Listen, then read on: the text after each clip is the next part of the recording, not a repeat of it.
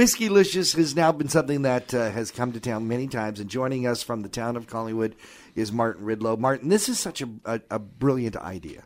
Well, you know what? I have to hand to the folks probably about 10 years ago when Collingwood Whiskey itself launched here uh, by Brown Forman that came up with this concept of let's do something a little special about culinary food stuff and why not put in some right. Collingwood whiskey? Why not? Um, but we've really seen an uplift in it the last few years. Uh, we've tried a bunch of different things, but most importantly, we really tried to get immersive and capture the essence of what Collingwood is all about. And this whole idea of going out there and touring around different restaurants, uh, being there, taking people around to actually see Collingwood and all the different great chefs that we've got here. Um, it's something that's really started to pick up some nice energy. I, I love this personally because first of all we get we get to talk about the history of Collingwood because um, you know whiskey making in our community is, has got a long long heritage. Uh, but we also get to showcase the amazing restaurants and chefs that we have and as a tourist, you know, you're in charge of marketing for the town of Collingwood. This is a great way to intrigue people to come to town. The, creative arts, the culinary arts, is something that we're seeing a real boom in. Um, and you know, five years ago, we all suspected that there was an opportunity here we're seeing it for real right now. It seems like there's another restaurant opening up, you know, every single month.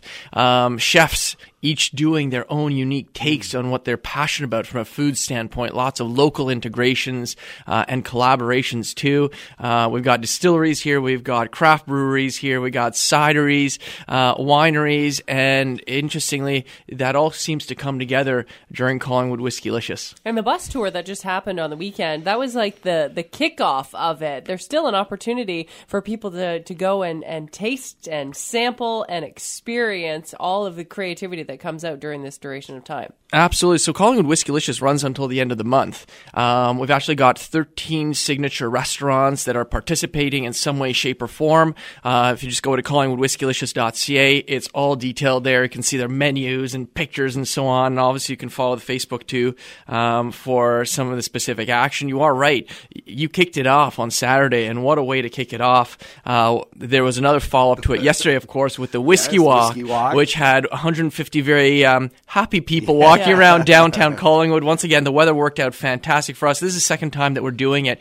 Um, and it really ties in nicely to this whole idea of come walk around Collingwood, come discover Collingwood uh, as you walk around. So uh, we had six participating locations Lowdown, Butter Gallery, the Curly Willow Eatery, Tesoro Restaurant, the Potato Factory, and Um Femme. You may go, wait a second, those are some locations that mm, don't usually serve yeah, food. Right. Well, you're absolutely right. But the great thing is that they actually did collaborations with other locations. Nice. Uh, right? So Butter Gallery, for example, had Memories uh, and Lakeside Seafood and Grill serving up food there. Um, we had the potato factory that was actually combined with Shipyard's barbecue sauce oh, over there. Cool. Uh, and then Umfem featured Gustav's Chop House and Bar. Yeah. So we have these really neat collaborations that are going on. So uh, importantly, what that does, it not only gives people a chance to discover Collingwood, but it gives people a chance to see some of the great stores and restaurants that are here. Um, I was at Butter Gallery. Uh, once again, you know, people are coming in there, talking to Andrew and going, that picture, I got to come back and get it. One got sold yeah. during the tour. Uh, umfem, people browsing on a Sunday afternoon. Mm. 150 people coming through there. Yeah. Right? That doesn't happen normally. So it's a ton of fun, but it makes sense for Collingwood as well. Yeah. Um, and we've really seen a pickup here. In fact, we created this brochure. You can get it online too called the Good Food Stroll. And the whole notion was, you know what, this whole idea of walking around Collingwood, picking up some local food, you know what, why don't we do a little brochure about that? Maybe we'll have eight or nine different restaurants or something like that. We got 60 different stops in wow. this brochure. Um, and that is what is happening here. People are walking around, they're enjoying all the great culinary experiences that we've got here. And uh, we're excited to continue celebrating it. We actually have the bartender competition coming up. That's right. Um, so that's coming up on Wednesday.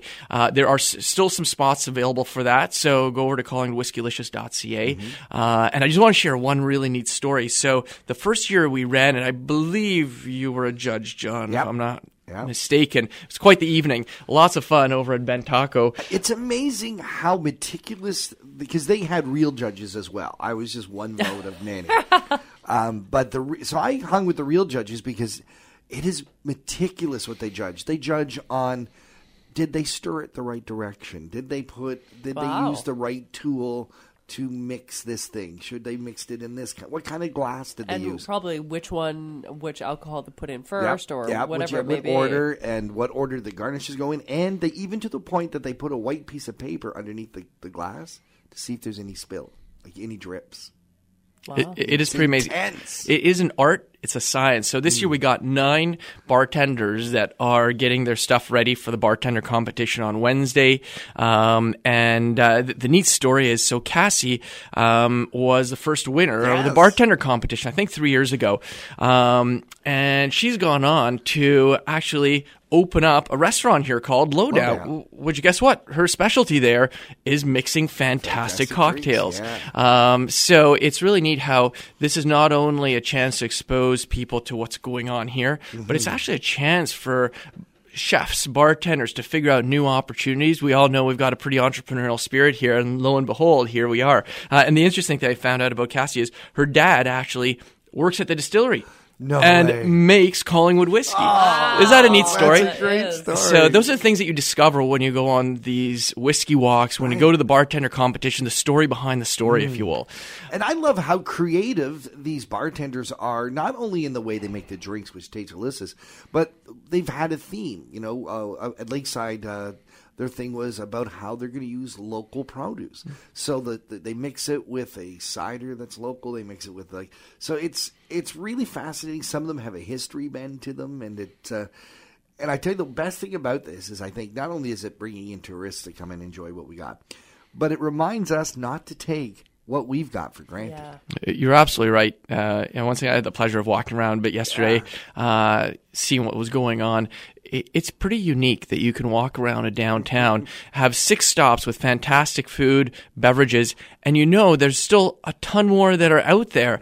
And actually reflect upon that and go, we are pretty lucky to be living in such a wonderful place where you can go out there and experience such culinary artists. Martin, if people want to find out more about the events and the locations and all the things associated with Whiskey Licious this year, where should they go? best place to go is the website collingwoodwhiskeylicious.ca. Um, and we're also on Facebook and Instagram if you really want to see some more specific examples of what's going on out there. Martin Rydlo, thank you so much for joining us here and talking And thank you.